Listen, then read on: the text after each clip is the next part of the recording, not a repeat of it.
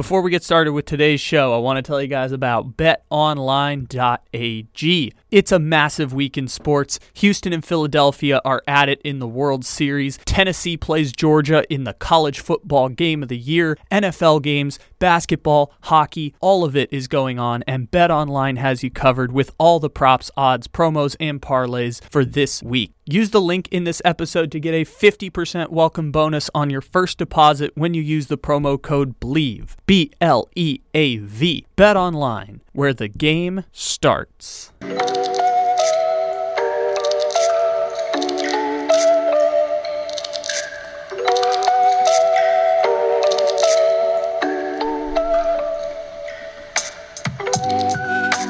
Good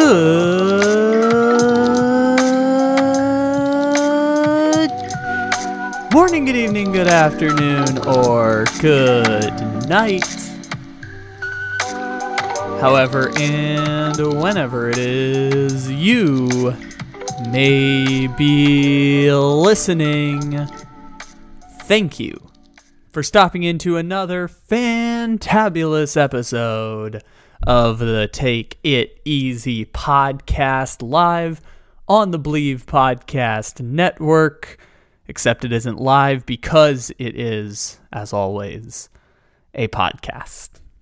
Welcome, welcome, welcome, everybody. It is November 3rd, according to my count. It may not be that according to your count, but we appreciate you stopping in, however and whenever it is that you may be listening. Razor Rosenthal is joining us here on the show today. Razor is a gambling expert over at Beer Life Sports, and we are going to talk heavy, heavy college football here today on the show. Call it a college football preview, call it whatever you may. Uh, we're going to talk about that. We're also going to get into the World Series, which I feel like I've underreported and undercovered over the past, uh, shall we say, six days, considering how deeply invested in the early rounds of the playoffs I was between the San Diego Padres and their playoff run and marveling at the Astros and everything that's happened with the New York Yankees and all that stuff. Blah, blah, blah, blah, blah. We're going to talk about baseball as well in a way that I feel like we haven't so far. I'm going to start off today by talking about Tennessee and Georgia because Tennessee and Georgia is the biggest game in college football since the last biggest game in college football. And I guess that's probably last year's quarterfinal game between Ohio State and Michigan. I guess is the next closest thing that we've seen to what Tennessee and Georgia is going to be this weekend. But maybe it's the biggest college football game since Alabama Tennessee. Who knows?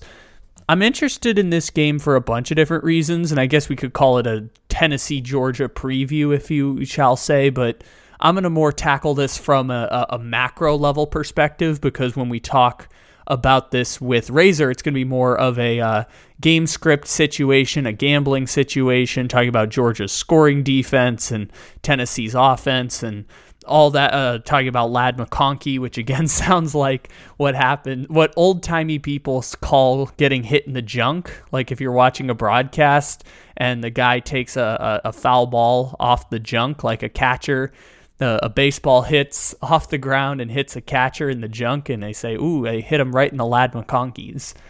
It's just another term for trying to say the the package. You got hit in the Ladd McConkeys. But anyways, we talk about all that stuff coming up later. So from a macro level perspective, I'm super interested in Tennessee and Georgia because are they the two best teams in the SEC? I have no idea. It just feels like there's three really good SEC teams this year and only six halfway decent teams in college football this year. And so I'm interested in this because, I mean, obviously it's not hard to get interested in a one versus three game, but from a macro level college football perspective, Georgia is one of these programs that has been building to this point for years. And what is this point? This point is being like 2012 Alabama. What Alabama's done over 14 years um, which is, I guess, technically when Nick Saban took that job. But more specifically, we could talk about six championships in 12 years. They've played in nine championship games over the 12 years. They lost twice to Clemson. They lost once to Georgia, obviously, last year. So we're talking about playing in the national championship game nine times in 12 years, winning six championships. the sustained level of success that Alabama has experienced isn't something, it is incredibly atypical to the history of college football. And by the way, Tennessee has been in this group before. Remember Tennessee? Uh, well, some of you would remember that Tennessee back in the late 90s and early 2000s was a team that was consistently in the top 10, playing in SEC championship games. And then the one time they got Peyton Manning, one of the greatest quarterbacks in the history of the sport, they happened to mess around and win a national championship. Slide over 15 years and they fall back to the pack as Florida falls back to the pack, as USC falls back to the pack, Texas, the the the dynastic programs you think of of the 90s and 2000s kind of fall back to the pack a bit. Oklahoma stays pretty consistent, but enter Alabama, Ohio State, and then Georgia has been this transition period between Clemson and them at the top. Because remember, like four, five, six years ago, where everyone was bemoaning that it's always Alabama, Clemson, and Ohio State in the championship round.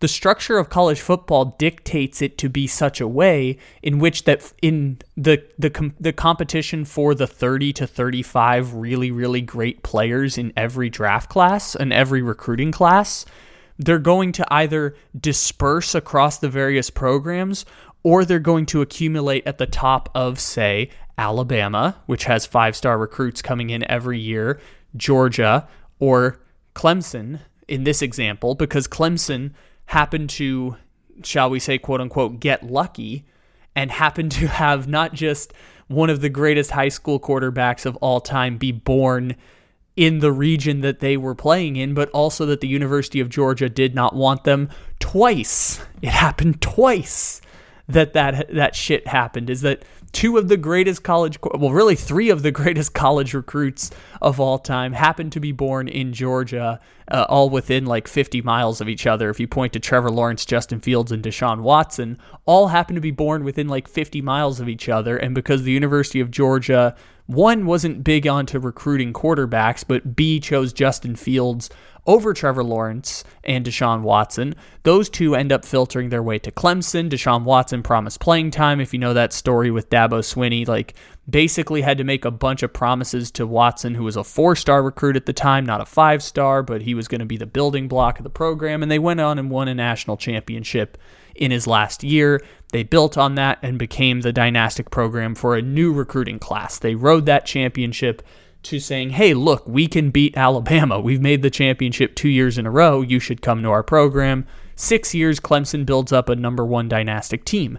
And then Georgia slides in in place of them, and they do on defense with the infinite resources of college football many of the same things that Alabama, Clemson, and Ohio State are doing, where Georgia is a national recruiting base. They will go to California, they will go to Texas, they will get the five star players at the top levels, and they will get six or seven of them in each recruiting class and bring them all together. And what I find interesting is that Georgia is the stable foundation. As much as we can point to Georgia losing games to Alabama, whether it be that year they made the national championship game or always being the fifth seed out of the SEC because Alabama and then insert maybe an LSU one year did anyone else? I don't think anyone else has made it from the SEC other than Bama and LSU and Georgia. I'm trying to think. I don't believe any other schools have made the playoff from the SEC other than those three. But but there were two years in a row where Georgia was the fifth place team in the country, where they uh, went to the Sugar Bowl with Texas, where they didn't give a shit, and then they played. I, I believe it was Baylor one year in the Sugar Bowl, where they didn't really give a shit. But basically, Georgia has been a tier one program for about five years now. And because of that, they find themselves in the territory of Alabama. Like they happen to put it all together and win a championship last year. But that part is besides the point. It's more the process itself that has bared results for Georgia. Because remember, they made the national championship game in 2017. 2018, they were the five and just barely missed the playoff. Then in 2019, they were the five, just barely missed the playoff because they lost in the SEC championship game to Bama. 2020, that year was the pandemic year. Who did they lose to that year? They lost to someone that was kind of embarrassing that year, but Texas A&M ended up finishing ahead of them. But um, Georgia that year ended up missing the playoff. That was kind of their their quote unquote. Oh, they lost to Florida. That's right. I forgot about that game. That weird. Uh, what was it? Um, D- Dan Mullen made it to the Sugar Bowl. That was a really weird year. But basically, yeah, they lost to Bama and they lost to Florida. But I think they still finished the year ranked in the top seven. And then obviously last year they win the championship. So we're now in year six of the Georgia machine being either a tier one or a tier two program. I mean, now it's indisputable that they're a tier one program. But it was also indisputable that there were times when Nick Saban and Bama were a tier two program that happened to one year win a national championship that first time against Texas while being a tier two program. And then there were disputes in the BCS era, et cetera, et cetera. But it's been six years of this foundation for Georgia now. And Georgia is now in that same class as we think of Alabama and we think of uh, Ohio State. Obviously, Alabama's a little bit in on the fringes this year after losing to Tennessee, although I still say coming out of that game, I have no evidence that says Alabama is for sure a worse team than Tennessee. They might be equivalent to each other. They're two of the three best teams in the SEC.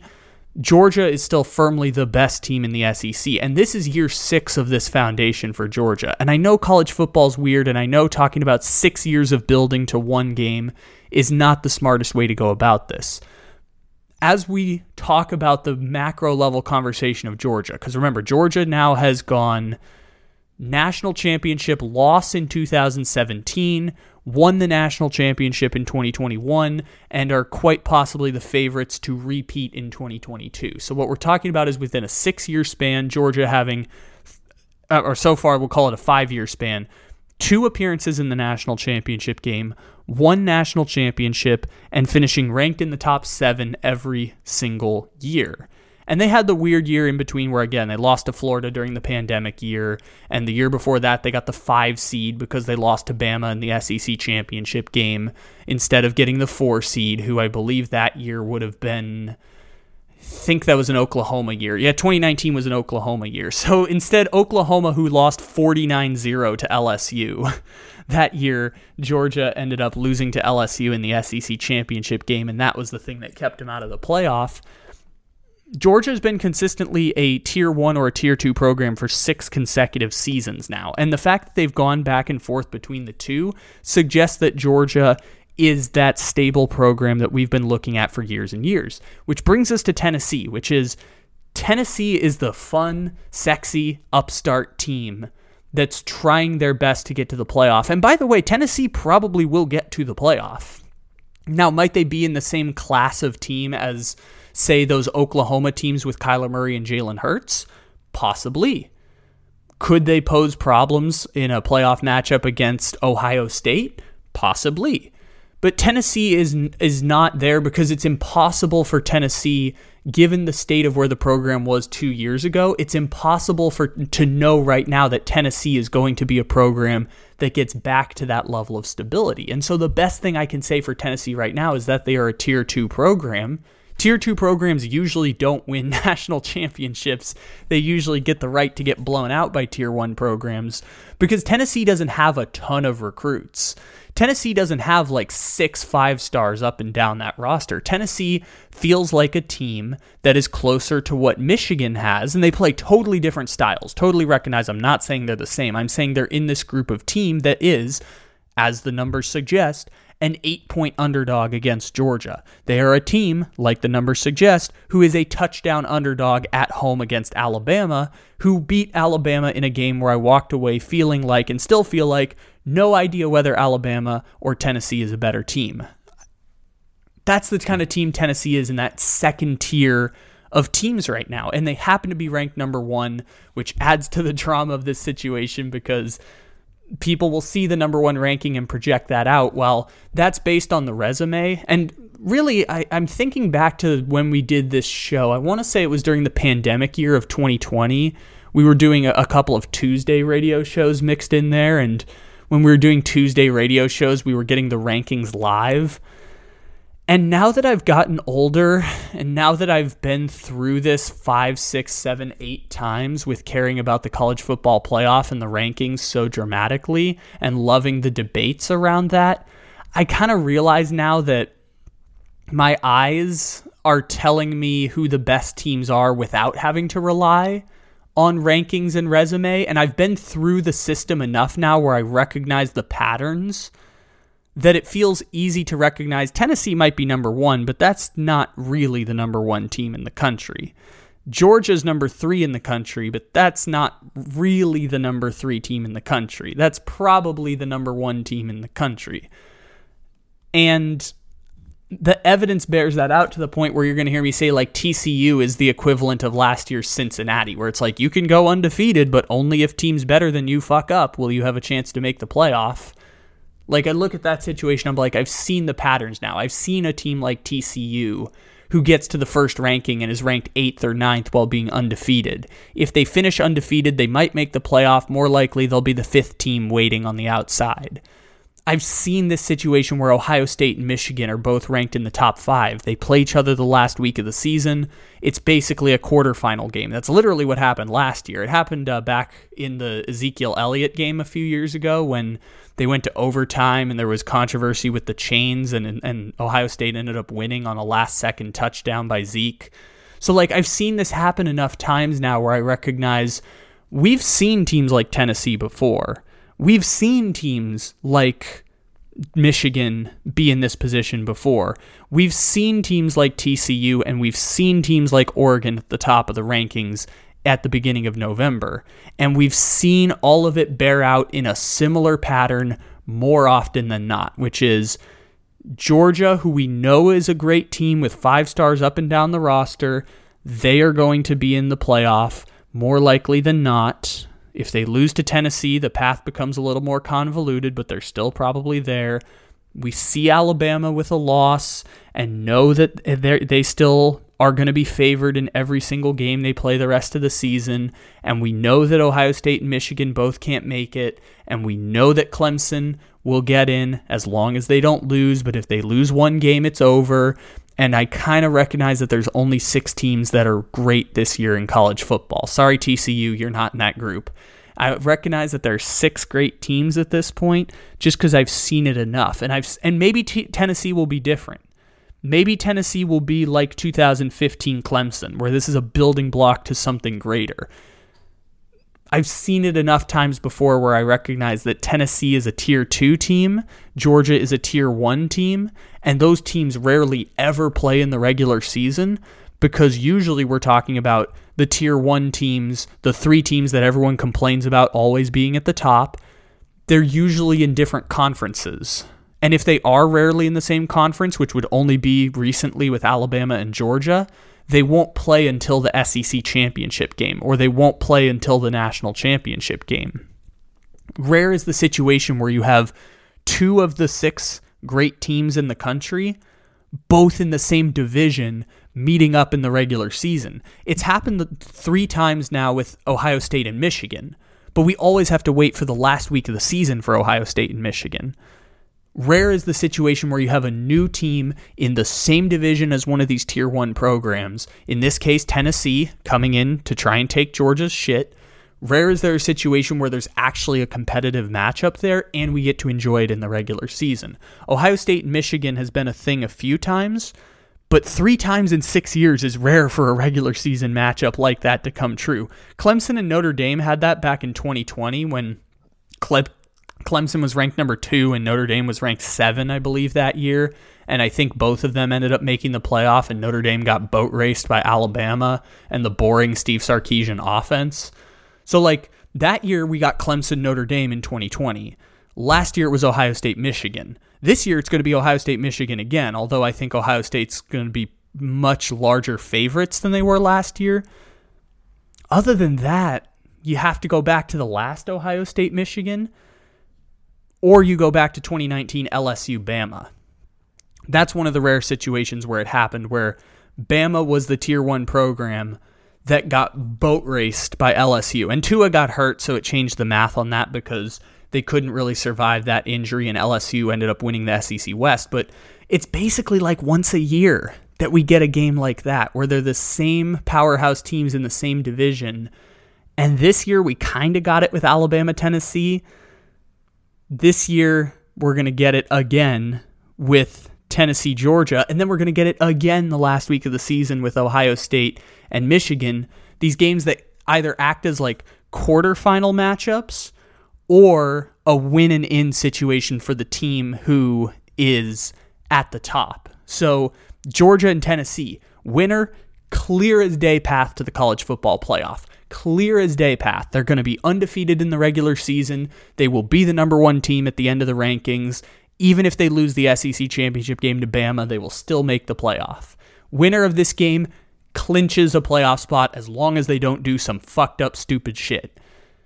If you're a team in Ohio State and Michigan, that's an elimination quarterfinal game. So rare do we get a situation where the top six teams meet in the regular season in college football. It happens like once a year where it's either win and you clinch a spot in the playoff, or you have to or you, you win and you clinch a spot, or lose and you're de facto eliminated from the playoff like a, a quarterfinal matchup like Ohio State Michigan, or a quarterfinal matchup like LSU and Bama, or a quarterfinal matchup like Clemson, or I'm sorry, Clemson and Notre Dame falls under the category a couple years ago of Notre Dame beat Clemson in double overtime with DJ Uiagalelei during a pandemic. They were almost guaranteed a playoff spot. They were win and in situation, even though they lost to Clemson in the ACC championship game.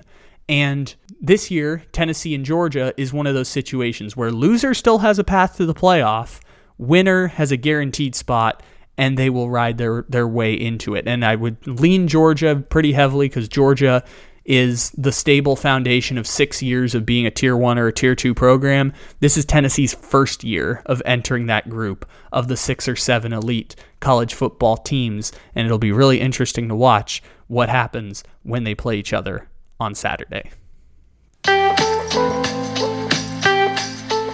Hey, Georgia, are you looking forward to the national championship game? Of course you are. But you know what else you could be looking for? A new, used, lightly used, upgrade, or downgrade on your car. If you're looking for the best options out there on the market, then you need to come on down to the one and only Stetson Bennett Kia Chevy Subaru Honda Volkswagen of Georgia. That's right, not only is Stetson Bennett the quarterback of the national championship contending Georgia Bulldogs, but he's also here to give you the best deals. You see, Stetson has no real future prospects in the NFL, and as a walk on football player at the University of Georgia, Stetson is here to sell you all of the wonderful new, used, trade ins, slightly upgrade, or slightly downgraded cars at your disposal. Get a fantastic 2022 off your latest purchase or trade in if you get in before the national championship game. And if Georgia wins the national championship game, which they will not, you will get a whopping 22% off championship bonus on a brand new Kia, Chevy, Subaru, Honda, or Volkswagen. So come on in today to the one and only Stetson Bennett Kia Chevy Subaru Honda Volkswagen today. Hello? Hey Kyle, can you hear me well? Yes, I can hear you. All right. Um, hey, how are you doing, Razor? Doing well. Beautiful day here in North Carolina. Can't complain. All good. Not too cold yet? Not too cold? No, I, I think it's about 65 today. It's perfect. Ooh, wonderful! Sounds like it's a it's a wonderful time out there on the East Coast. Razor Rosenthal always joins us. You can follow him on Twitter and follow Beer Life Sports, where he is a contributor and content creator and gambling expert. We're going to talk about all of the stuff that's coming up this weekend in football. I would presume first I got to ask you about the World Series because baseball has been wild and wacky over the last few weeks. So, what have you made so far of everything going on between Houston and Philadelphia? Pretty tough, Kyle. That's what I make out of it. I mean, who would have predicted a touchdown win for Philadelphia? How about if you had the uh, the over last night at seven and a half, looking pretty good, right? Nope, you don't cash the ticket. Really difficult uh, to figure out this Philadelphia team. I mean, they they when they are on fire, pretty much impossible to beat right now because they are hitting uh, one through nine, and and uh, and that's not really the case at times. I'm really disappointed what I'm seeing out of uh, Jose Altuve, Bregman, Yordan Alvarez on the other side of the coin for Houston. Uh, Lance McCullers comes out and you know had a great outing in the Pacific Northwest against the Mariners and just really has you know not looked great so far. Uh, obviously, didn't really get a chance to to see him in, in too much action. Uh, you know, uh, since that Mariners game. So last night, you know, it, it, was a it was a weird night. I didn't play the game at all.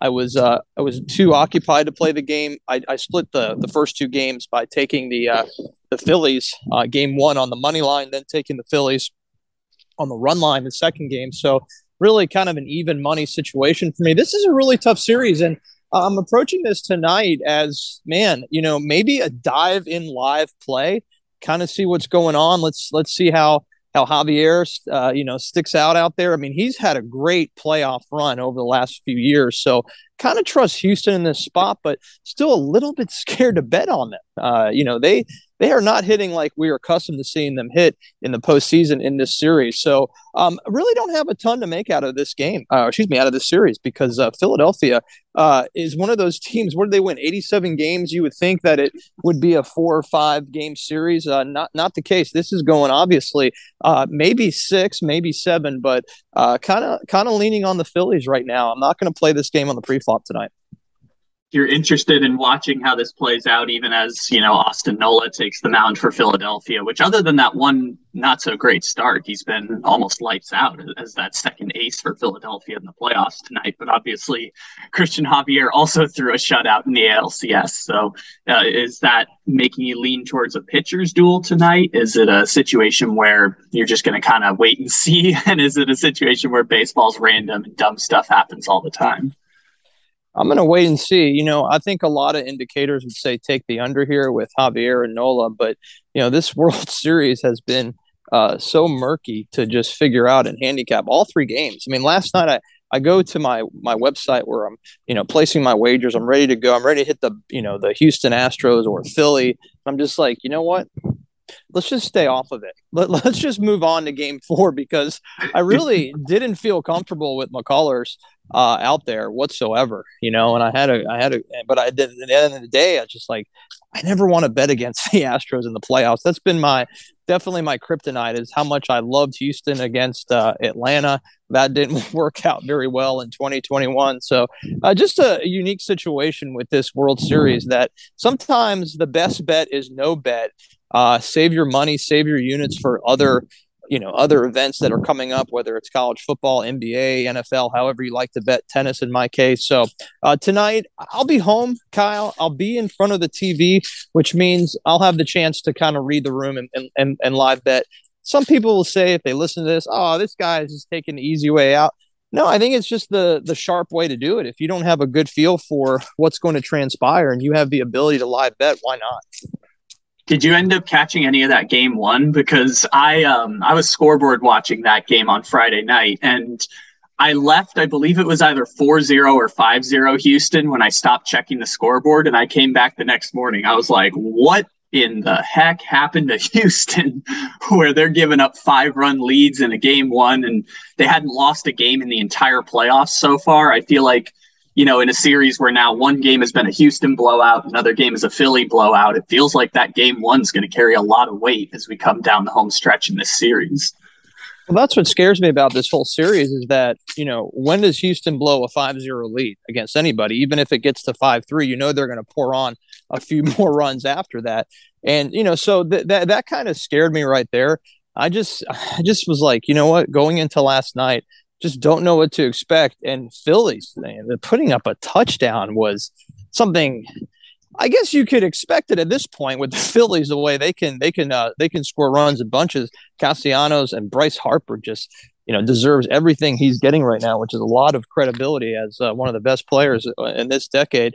Um, but yeah, I mean, listen, I, I, think the play right now, if if if I was going to make a series bet wager, I'm not sure what the market is right now, Kyle. You, you probably can pull that up on your sponsor's website. Um, I think Philly's probably the play. I really think Philly's going to get one more game uh, in Pennsylvania here over the next two days, and then all they got to do is just win one out of two.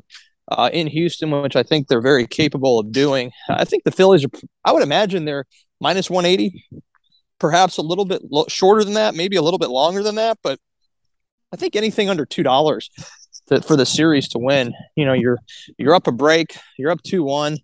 I think this Phillies team is capable of winning this game uh, tonight. They're capable of winning Game Five. I mean, they're they're. they're I think they're going to win the series. So anything short of two dollars, I would take the Phillies at this point.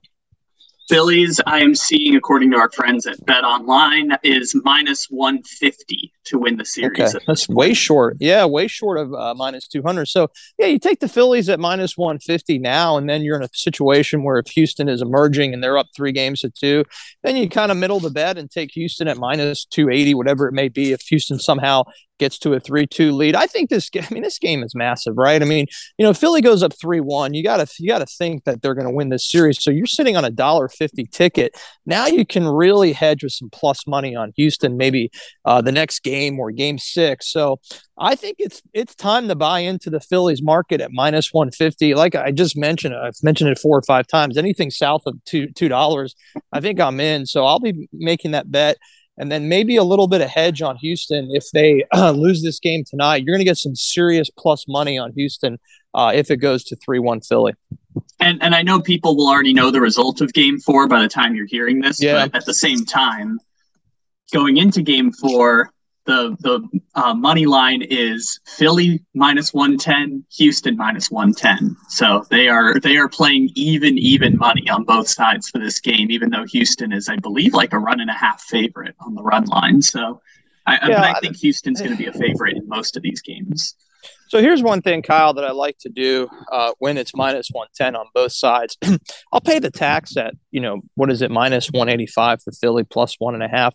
You know, if it's minus 110, we see a lot of one run games, right? So you're going to protect your bet by hoping that Philadelphia wins the game outright, or maybe they just lose by a run. Uh, my number probably would be uh, Philly minus 185 at plus one and a half. Is that about right? You're, you know, this is actually pretty funny. You said it was 185. It's actually 158.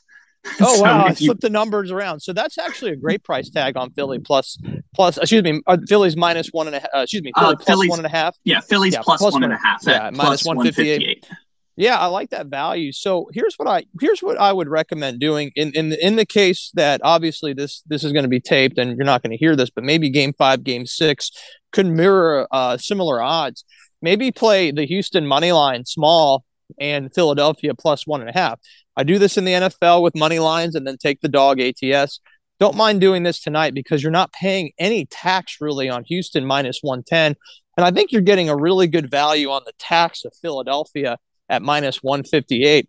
Maybe maybe maybe sprinkle in two of those bets and just hope that Houston wins by one. If Philly wins by one, okay, you lose the Houston money line, but you cash the plus one and a half. Uh, so that that's probably a good play for me tonight if I really want to do something pre-flop. Still leaning towards live, but something to look at game five, six, or seven if uh, you get a pitcher's duel that's even money at minus one ten. All right, let's talk about Tennessee and Georgia. It's the college football game of the year. Georgia right now sitting at an eight point favorite, and there's so many interesting levels to this. So I will ask you, what are you thinking about Tennessee, Georgia this week? Well, I think it just comes down to I just had Wes Reynolds of the VSiN Network on my podcast literally moments ago. I just got off about 30 minutes ago. And it's I agree with his statement. Who would you rather be on? The guy that's been there or the guy that's, you know, coming to be there? And Georgia's been there for a while and Tennessee just hasn't had a true road test. That LSU game at 11 a.m. Central Time 3 or 4 weeks ago. I mentioned this uh, on my podcast, probably yours as well. LSU's a country club crowd until 3:30 Eastern. Once you get to 3:30 Eastern or later like you're going to see this Saturday night against Alabama, it's going to get rowdy out there. But Tennessee just, you know, they really haven't been tested on the road. 3:30 Athens, Georgia, the team that's been there. I like Georgia here. I really do. I think that Tennessee is going to be a public darling all Saturday. I think the books are going to get crushed by Tennessee plus money everybody you know thought that alabama was able was going to be able to pull it off. They didn't. The books went 50-50 on that. I think the i would imagine the betting split market's probably going to be close to three quarters at the end of the day. I don't know what it's like now but i can assure you by saturday morning probably going to be about a 70-30 split for for tennessee. I like georgia here. I like them on the money line. I probably will parlay them maybe with alabama I think Georgia gets it done. I think if Hooker gets shaked up early, realizes that wow, we're actually playing a really good team on the road. Haven't seen this environment. Public dog, everyone on the Vols. Give me the Bulldogs. Probably try to buy it down to seven if you don't want to pay the big price tag on the money line to parlay, which I totally get. But if you buy this down to seven, probably pay minus 140 to do that. Be in good shape. Georgia wins this game probably by about a margin of 10 to 12 points and breaks the heart of a lot of volunteer bettors. Yeah, and I think the money right now is hanging somewhere in the 70% range for Tennessee. Obviously, it's still a little early in the week to know exactly what that's going to look like, but yeah, I, I think a lot of public money is on Tennessee, which leans in the other direction. But the other thing I was interested in is a lot of public money is on the under for this game, and it's an under of 66.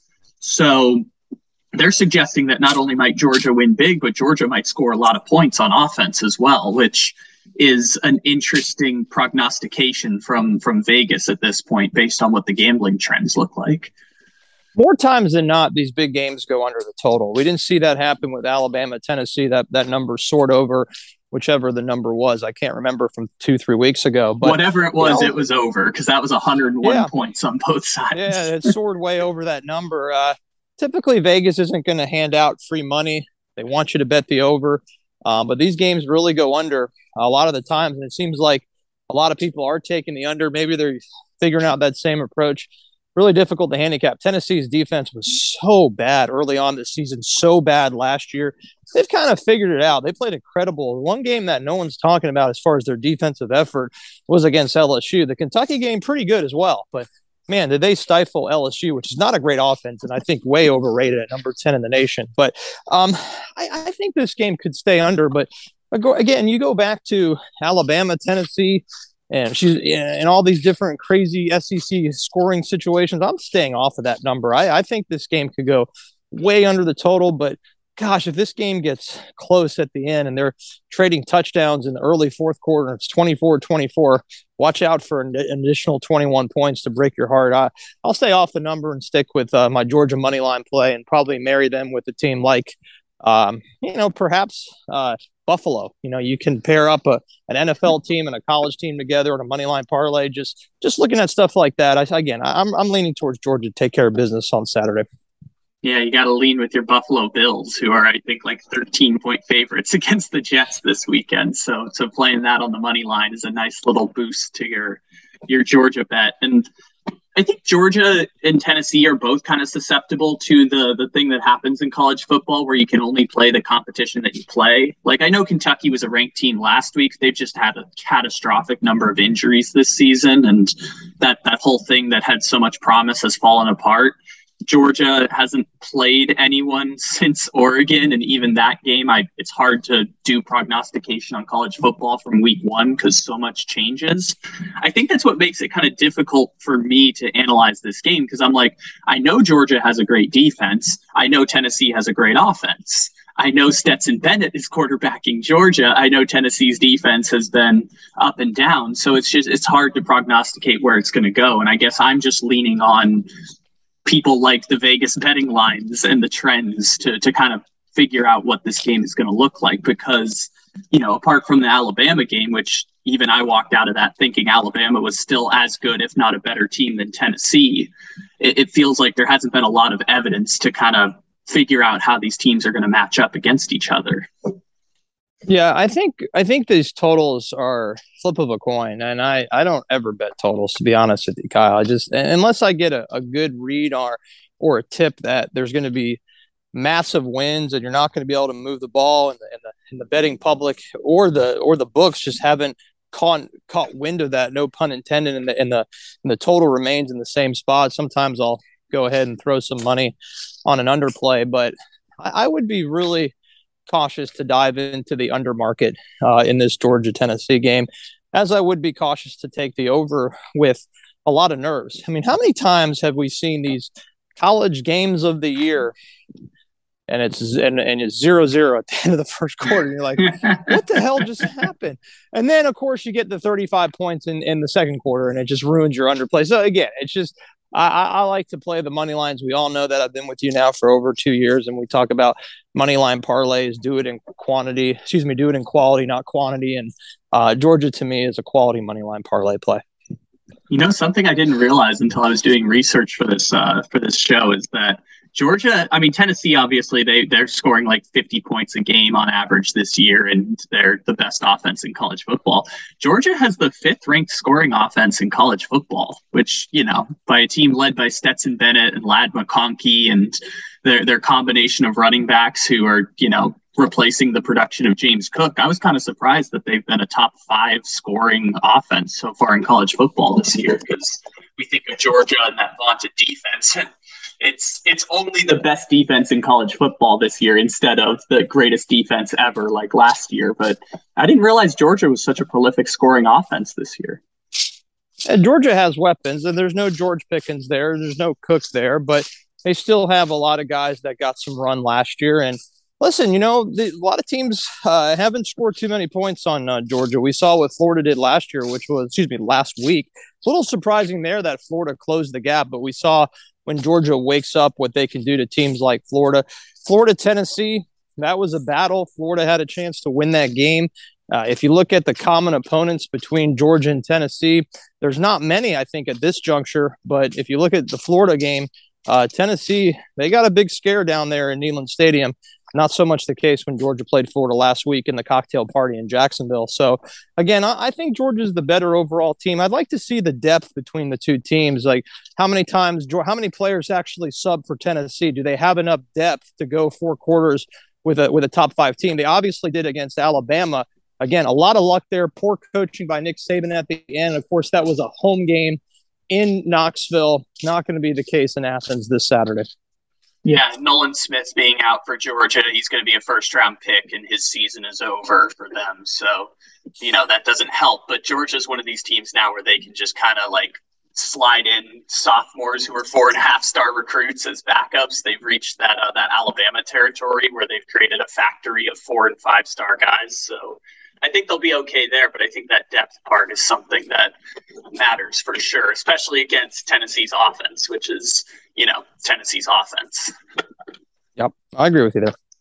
Yeah, that one will be interesting. Um, you mentioned Alabama and making that play. It seems like a little bit straightforward, um, but I am interested in LSU because, by all accounts, this has been a surprising overachievement season for LSU because I think they were predicted at the start of the season to be sixth in the SEC West, and the fact that they're ranked top 10 right now, I know that doesn't mean anything when you're going up against Bama and you're about to fall in the rankings after losing, but this has been a bit of an overachieving season for LSU. And from what I've heard, it seems like they're going to kind of have a lot of roster turnover this offseason. So, I mean, you're, you're watching more college football, I think, than I have. What have you made of LSU so far this year? LSU has overachieved. Um, their defense is better than what I expected it to be. Um, the win against Ole Miss was nice, but I don't think Ole Miss is as good as we wanted wanted them to be at number seven in the country. Uh, I I think LSU is just undermanned, and I think they will very much struggle against Alabama, a hungry Alabama team. We saw what Alabama did to Mississippi State; they weren't too happy there. I think the Florida Gators are really bad. And I think uh, LSU found a way to win in the swamp, which is not easy. I'll give them a lot of credit. They beat a very bad Auburn team. They beat a decent Mississippi State team. So, and then of course, only a one point loss to FSU. So it's been a really good season for Brian Kelly and the LSU Tigers. And finally, they get a night spot, 6 p.m. Central Time against Alabama coming in at their biggest rival. Alabama laying 13, so you're not going to get any money line value there. Uh, you know, it's a no play for me because the line is so high, and I always worry about the backdoor covers. But where are the points going to come for LSU? Th- this is the thing about LSU is I don't trust their offense, and I trust Tennessee's offense against Alabama. Right? I mean, Tennessee can score in bunches, and that's how you beat Alabama. You have to match points with a pretty damn good offense of of, of what Alabama has to offer. I don't know. I, I think the only thing that scares me is the audience in the crowd. I mean that that's it. That, that's what scares me as a guy that wants to lay 13 points. remember, these are still young kids playing the game of football. Their age is 18 to 22 for the most part. Not easy to go into Baton Rouge. This crowd's going to be absolutely electric for this game. And if for some reason there's some mishaps by Alabama and you're down 10 nothing early, you're in major trouble to cover a number of 13 to 14 points. So I, I don't have a problem betting LSU in this spot as a huge home underdog, but I also think there's a probability that Alabama can really go up early and, and you can go home. The lights are off. You may as well go to the bars in Baton Rouge, maybe drive two hours to New Orleans to enjoy yourself, get ready for Monday Night Football against the Ravens because it could be lights out early in Baton Rouge. Uh, I think it's a dive in live play for me, Kyle. You could see Alabama going up early. They go up 7 nothing then they get a big stop. Then you may want to say, okay, I'll jump in live and take the the new line of Alabama minus 18 and a half and just say, hey, we're going to win this game by 20 plus points. Uh, not not a huge fan of this game pre-flop, but I'll definitely be watching and looking to bet it live. Vegas is saying that uh, Notre Dame may win a close defensive struggle against Clemson this week. Currently, it's early in the week, of course, so maybe this will change. But currently, 80% of money line money is on Clemson at, at minus 175 and against the spread 70% of money is on clemson at minus three and a half and for the over under 44 and a half and a lot of the bets are on the over which means vegas is betting on under for that. So is there a situation where notre dame beats clemson and effectively eliminates their their playoff chances?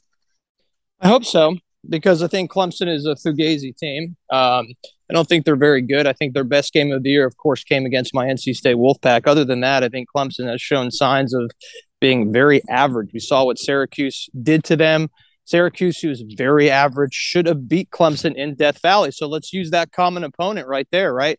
Syracuse comes to Death Valley, had every chance to win that game, should have won that game. Notre Dame goes up to the Carrier Dome and really annihilates and dominates Syracuse.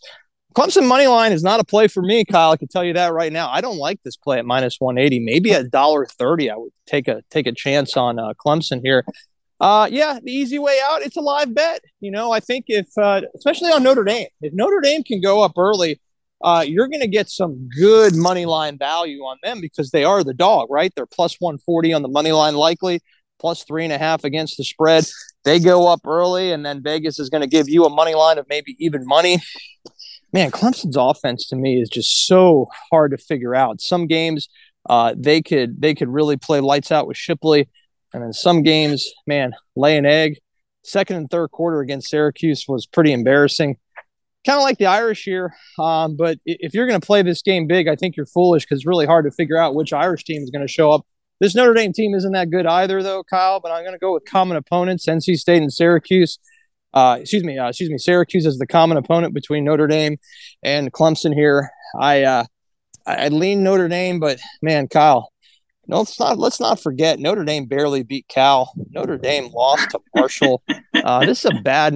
This is not a great Notre Dame team, but this is not a great Clemson team either. So let's let's just uh, let's just stay away from this game. There's plenty of other action to look at on Saturday a lot of tennis action, of course. I like to say that doesn't matter to anyone who wants to bet Clemson and uh, Notre Dame, but uh, just again, I mean, most most of us have the ability to go live, right? So let's go live and, and see what what happens. Maybe maybe Clemson takes an early lead and Notre Dame just doesn't have any answers. Then maybe take a, a stab at Clemson minus two eighty on a live line, perhaps. But yeah, I just don't like this game either. Yeah, I, I, totally get that from the the Clemson Notre Dame standpoint. By the way, just to follow up on something you said, if you really wanted to search your websites for the best value, you could get Notre Dame as high as plus 165 at this point. So yep. per- perhaps that's a play for some people if you're really digging deep into the weeds. But yeah, this is a weird spot for Clemson to be in because we're used to Clemson being either national champion good like the Alabamas and the Ohio States as they were for six years and won two championships and played in four championship games. Or we're used to Clemson being like last year. We've never seen Clemson be in this tier two where they have a few, a handful of four and five star guys. They're better than all the other ACC teams, but they're basically this year's version of Cincinnati or Oklahoma, where they're just the fourth team playing for the right to get absolutely smacked in the playoff. I don't think we've ever seen Clemson in that space. And the only way they're going to get it with undefeated TCU, Oregon, potentially three SEC teams having a chance to make the playoff. I think the only way they're going to get there is going undefeated. And so, as you stay away from the gambling side of this game, this game is one of those handful that that may actually have major playoff implications because Clemson may win the ACC, but if they win the ACC with one loss, I don't think they uh, get into the playoff necessarily.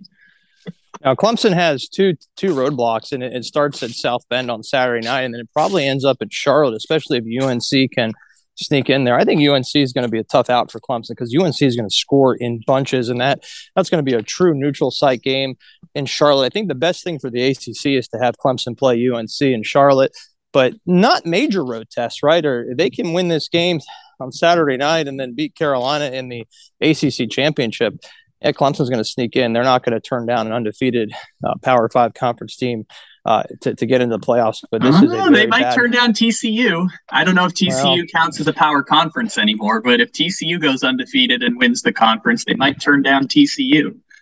I feel pretty confident that the Horned Frogs will somehow stumble. I, I do. I'm with and you too. I'm with you. Yeah, too. some some somehow they they lose between now and uh, leading up to the middle of December, early December, when the uh, when the Big 12 conference championship takes place. Not sure who they have left on their schedule, TCU, but I also think I do think they're a very solid team, but TCU is that's asking a lot. Well, that's asking yeah, I, a lot for I, I know they have to go Texas. Undefeated. I know they play yeah. at Texas next week. That's probably the hardest game I would guess on their schedule. Uh, they play. Yeah, they we play can, at Baylor. I guess they'll lose tough. one of those.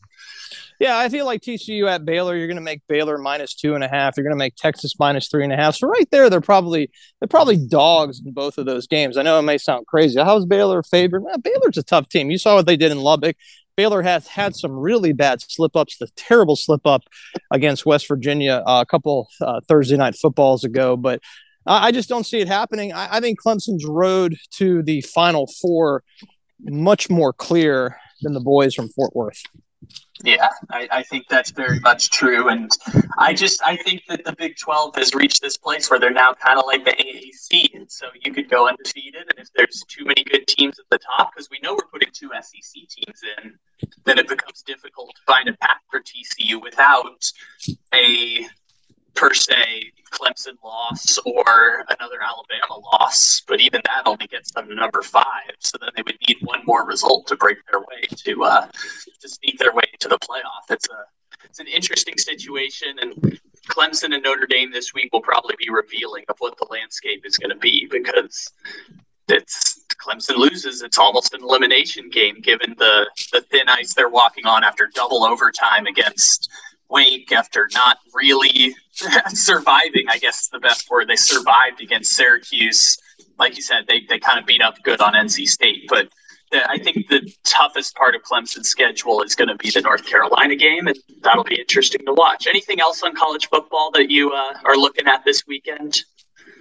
Well, not particularly this weekend, but I, I, think Alabama reaches the playoffs somehow as a four seed. I think they run the table pretty easily. I think you see the Michigan Ohio State loser obviously eliminated, but more so is Michigan going to stumble before that the big game in Thanksgiving weekend? I think they could, but probably not. I, I think so.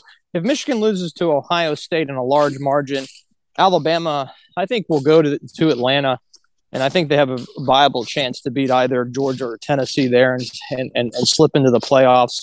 Um, I think a team that everybody loved, Kansas, it's over. The magic is over. We're back to reality. I think Oklahoma State plays them in Lawrence this week, kind of like Oklahoma State in a big bounce back after that miserable performance against K State. So uh, now they play two teams from the Sunflower State back to back, Oklahoma State. Uh, that locker room is not happy. Oklahoma State probably a small chance still to to get into the Big 12 title game, but you can't get there if you lose to KU. Big bounce back for Oklahoma State. I like the Pokes over KU on a money line. Again, yet yet another money line parlay, good value. I'm not putting that on Notre Dame, Syracuse. These are games that I love the good spots for teams like the Cowboys who just have superior talent over KU. And I think the and I'd love for you to tell me that line. I have no idea what that line is, and I think it's Oklahoma State at KU. Do I have that right? It is Oklahoma State at KU, and Oklahoma State guess the line. A... Let me.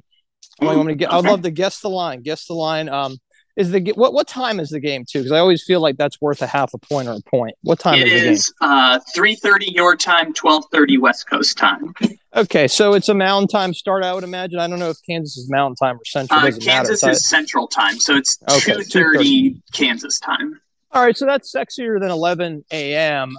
Um, so a little bit. Uh, I'll give a half a point to KU there. I, I'm going to make this line like just under the double digit mark. I'll put it at nine or eight and a half or nine, eight and a half to nine and a half window, but that's not fair. I'll go nine, nine even. Oklahoma State. How far off am I? Oklahoma State is a three-point favorite.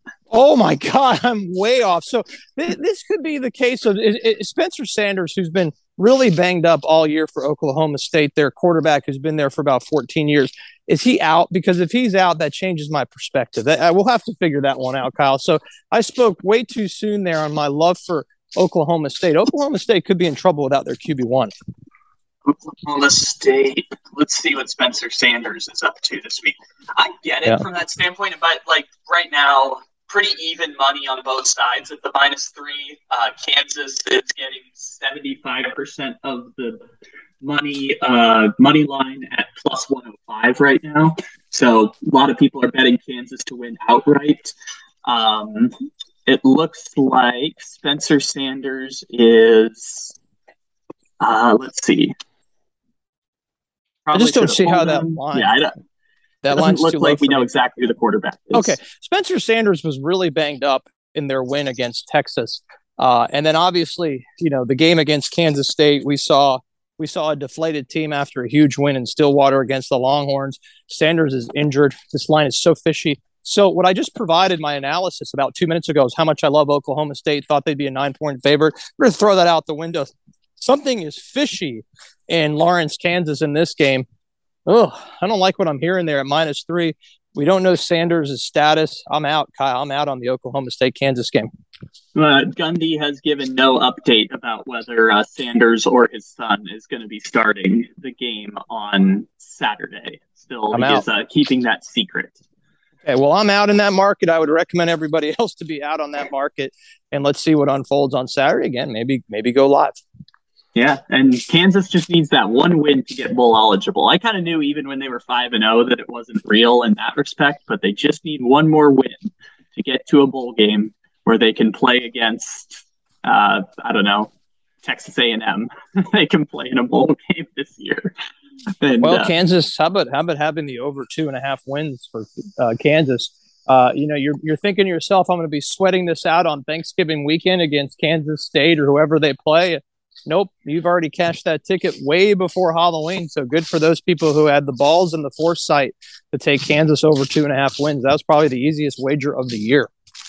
And you were talking about Big 12 championship aspirations for some of these teams. Oklahoma State, Baylor, and Texas are all sitting with two losses. Obviously, TCU is a perfect 5 and 0, and then you have K-State sitting at 4 and 1, but Texas is favored this weekend against K-State, which I think is interesting. Where's that game being played? Uh, it is in Kansas State. All right, so let's guess the line, assuming everybody's healthy. uh, this is a tough one too. Texas uh, coming off uh, what we saw against Oklahoma State as a, a total disaster. Kansas State absolutely annihilating Oklahoma State. So there's a common opponent there. Kansas State's at home. Texas vastly more talented. Man, I, I think I'm gonna I got to give Texas the nod here on the road. It's also a night at- game. I will add it's a night game on Yeah, at uh, Kansas State. Oh my God, this is so scary, Kyle. I- I'm I'm being put on the spot because I was so drastically wrong with my uh with what I was predicting for uh, Oklahoma State KU. But credit to me, I think Spencer Sanders is is uh in, is a doubtful play. All right, Texas Kansas State. My before you said night game. I was thinking uh, Texas four. I'll drop it to a field goal. Texas by a field goal at Kansas State. What do we have? Texas two and a half. Okay, closer. There you go. Okay. I mean, that's as close as you're probably going to get. I mean, it's Yeah. just a difference of a half point on your guess. There'll be some, and I think you'll see some threes emerge, right? I think if if a book is getting you know crushed with Texas money here between now and Saturday morning, that that number will probably emerge to three. But yeah, it's a field goal game on the road, neutral site, probably Texas six, and then at Texas probably eight, eight and a half. Uh, it's a tough game to bet, man. But I'll tell you what, you know, if they stop Deuce Vaughn, which is a big if, can't promise that they will. Texas should score a ton uh, on Saturday night. This is a good offense uh, that that Texas has, and a must-win game for the Longhorns here. Must-win game for K State. Uh, I, I, I'm gonna hate to break it to everybody. I sound like a coward. It's a no play. Let's dive in live. Let's see. Let's read the room. It's a good time to be on your couch on Saturday night. Watch all these different games. See now, comparatively, again, we don't know who the quarterback for K State is going to be. It looks like they're leaning towards Will Howard over Adrian Martinez for the second week yep. in a row, but I don't think that's much of a difference in quarterback play between the two of them. Yeah, I, I think I think you got to be happy what you're what you're seeing out of Adrian Martinez though early on in the year. I mean, what a what a change of pace for him than than being in that cesspool in Lincoln, Nebraska. So uh, you're right. I think both quarterbacks have uh, overachieved in Manhattan, and I don't think it makes a huge difference on the number who plays for K State. That's a really fun game. That may be the best game uh, of the whole slate that not enough people are talking about because it's being overshadowed by the two SEC games. Honestly, I would rather watch K State, Texas than LSU, Alabama. Interesting. Interesting. You want to get your Big 12 fix on? The, the Big 12's been kind of chaotic this year. I was laughing. I was talking to someone who's a Longhorn fan, and they were saying that, uh, or I was saying, if Deuce Vaughn goes for 250 yards or if he goes for 30 yards, I wouldn't be surprised. It's kind of just been that kind of season for the Big 12. It's been a great ride. I mean, TCU is a, really a, a pleasant surprise under first year coach Sonny Dykes. Uh, you know, when, when, you figure out who's going to win the, the Big 12 back in July or August, you're going to pencil in Oklahoma. Man, not the case. And Oklahoma, I guess, can now just play spoiler at this point.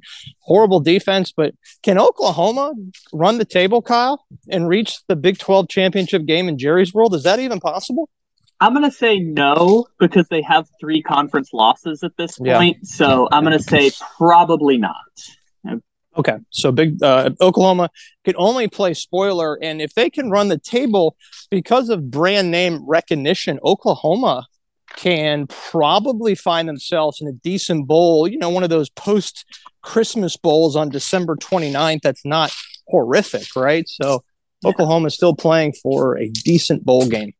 They could still go to a nice city. Doesn't necessarily have to be going to like I don't want to I don't, I don't want to dump on anyone. It doesn't have to be going to the Boca Raton Bowl, but it could be you know, a nice little home, trip. That's my hometown. That's my hometown, Kyle. Born and raised in Boca Raton. You can't you can't diss FAU Stadium. Uh, but I, I, think I think they could go to a great city like San Diego, the home of your Padres, and uh, play in. You know, I don't even know if the Big Twelve is still involved with the with what used to be the Holiday Bowl. Actually, it's probably not because it was NC State versus UCLA that was canceled last year due to a COVID outbreak by the Bruins. Uh, the, the mm-hmm. Wolfpack fly. These are things that happen at NC State. Your team flies out to play UCLA two days before the game. COVID outbreak for the Bruins. It's over. A lot of money wasted. A lot of time wasted. Uh, but yeah, I, I, don't know where Oklahoma's going to go. But this team can play spoiler. This team can uh, win the game against Oklahoma State and whoever else they have left. They have talent. They just really went on a horrible defensive run. Mm-hmm. And I was actually in San Diego for Christmas when that was going on, and we were going to go to the game at Petco, and then it got canceled. And we were walking across downtown, and we just saw people in NC State tracksuits who who were on the football team, just kind of wandering around San Diego. So that's all that you can do. A, You're not, yeah, not going to be playing a football game. May as well wander around a beautiful downtown, right? Yeah, exactly. And I don't even know what they're doing anymore with that game because it used to be Big Ten and Pac 12, but last year they had an ACC team. But yeah, I mean, Oklahoma, uh, it would be cool for Oklahoma to have a game like that. Maybe they go to like the, the Music City Bowl or something like that. And they get to, uh, they get to have a little trip out of this season that, you know, I think Venables gets a pass on the first year because most coaches get a pass on their first year in the transfer portal oh, yeah. era. But, you know, obviously a disappointment for Oklahoma. Oh no doubt. Yeah, that one's a tough situation. Uh, anything on the NFL side? I know your Buffalo Bills are, are the best team in the NFL by by leaps and bounds at this point. We haven't talked since the, the Bills Chiefs game, and that was kind of yeah. interesting to watch it play out. How how you feeling about Buffalo? Well, our conversation said I like Buffalo against Kansas City because it's the regular season. I always feel good uh, during the Josh Allen era that the Bills will win these key spot regular season games. You can when when we talk in uh, mid December if Buffalo's playing KC. I can't promise you I'll like Buffalo, but that's going to be a different scenario if it's at Orchard Park, right? Major major uh, situation brewing there. Buffalo just has to have the one seed. I mean, I just do not trust Buffalo at Arrowhead in December. I trust them in October. Don't necessarily trust them in December. Uh, the Bengals are a fascinating team. Uh, that Monday Night Football performance was atrocious. Um, you know, they get a chance for a, bounce back game, kind of like them in a money line parlay situation, like Cincinnati there. Uh, New England, Indianapolis is a stinker. Um, you know, just kind of looking at all the survivor plays that are coming up here. A lot of people are probably going to take New England, Cincinnati. Uh, I would be a little more cautious with New England, but man, Indianapolis, man, they are probably the most, I would say, a top four disappointing team. Rams, Bucks, uh, gosh, how do you handicap that game right now? Uh, two quarterbacks that are really struggling. Uh, kind of lean on Tampa Bay there to finally. What do you think the over under is for that game, that Rams Bucks game? What do you think the over under is? These are interesting situations because these are teams that can't protect the quarterback, so the points are not coming. Right, the Rams are not not scoring in bunches. Tampa Bay is not scoring in bunches. Uh, if this was normal circumstances going back to 2020, 2021, I'd probably make that about 52, 54 and a half. I'll take away about eight or nine points. I'll make that 44, 43 and a half. Uh, that's can't be higher. It can't be over 45 the way these offenses play. I'll 43 and a half. 42. 42 okay. is the yeah. over under for this yeah. game. I mean, over is there, but it's just not happening, right? I mean, LA cannot move the ball. Uh, they have a mm-hmm. couple of good drives here and there, but pedestrian running game, horrible offensive line. Allen Robinson, alive or dead, I'm not sure. Cooper Kupp, a little banged up. I like Tampa here. I mean, this is it for Tampa, right? I mean, you don't win this game, it's curtains, right? I mean, like, you're in trouble now. I mean, right now they're fine because the NFC South is terrible. But this is a get right game against a team that's really struggling to protect their quarterback, and their number one weapon is hurt, and they don't have really a number two weapon. So I like Tampa in a get right spot. I, I think I'd play them on the money line. My guess is that money line's got to be got to be under a dollar seventy five, probably sitting at a dollar sixty five. So let's take the Buccaneers here in this spot.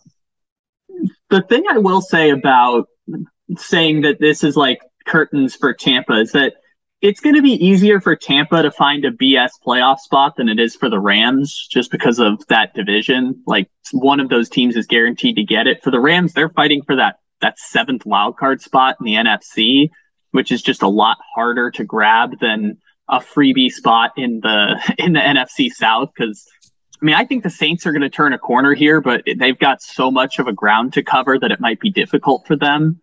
Because like even when I say that, it's not like they're a great team; they're just a good team now. But I, I think it'll be easier for Tampa to kind of BS their way into the playoffs than it will be the Rams. So I think on the flip side, the Rams need this one or it might be curtains for their season because Matthew Stafford's broken. Cooper Kupp's now going to play through an ankle injury. It's it's looking pretty rough out here for Los Angeles at this point, and I personally don't think they're going to be able to recover. I agree with you 100%. I do think it's curtains for the Rams. They lose these next two games, and obviously this game is massive. And I do agree with you that Tampa loses this game. They're still somewhat alive, but the Atlanta Falcons, man, I mean, they're they're an interesting team to watch, but I don't trust them. I kind of tr- I kind of like what you said there, Kyle. I kind of trust the Saints more if they can get healthy on defense, get back Marcus Lattimore, get back even I hate to say it, Jameis Winston back on the field. I mean, Andy Dalton had a decent game against the Raiders, uh, but that that Raiders team is just pathetic on the road. They just quit on they quit on they they quit on their coach. They quit on each other after the second quarter. It was an embarrassment. Um, I I just I, I think Tampa is still the play in the NFC South, but I, I think this is like the must get is from the past, which is the Super Bowl champion. Could boost a lot of confidence there and get yourself right for the rest of the NFC South slate that's coming up with Atlanta at Atlanta, uh, home against Carolina, and then of course home against New Orleans. They need to win this game. Yeah, I'm with you too. But I mean, you mentioned Jameis Winston. I think that's Andy Dalton's job to stay because since Andy Dalton took over, they've had the sixth ranked scoring offense in the NFL. So I, I think this is Andy Dalton's team for the rest of the season. And it's not necessarily inspiring confidence at this point. But again, I'm with you. I think Tampa, because Tampa has an elite defense, and this week Tampa's without I mean, obviously Shaq Barrett's done for the year, but they're without Carlton Davis. They're without Sean Murphy Bunting. Uh, they don't have Akiem Hicks, but all those guys are going to come back sometime soon. I still think Tampa's got an elite defense when healthy. It's just a big if because Tampa's got like five starters out this week. It's hard to believe that the Red Rocket has provided that much Red Rifle, I should say, not the Red Rocket, the Red Rifle of us. Speaking of TCU, Andy Dalton but you're right. I mean, the team is, seems to be more consistent. I just feel like the team matriculates the ball better with whether it's interceptions with Winston. They're both both not quarterbacks that I want to build a future with. But yeah, I mean, I trust the Saints more than more than Atlanta and Carolina. But huge, uh, huge game of Monday Night Football. I think the square money line bet will be Baltimore, and I'm not sure if I really. I just don't even trust Lamar Jackson in this offense. This this team, you know, you look at the first half against Tampa Bay. it, it was it was atrocious. I mean, the Ravens abandoned the run.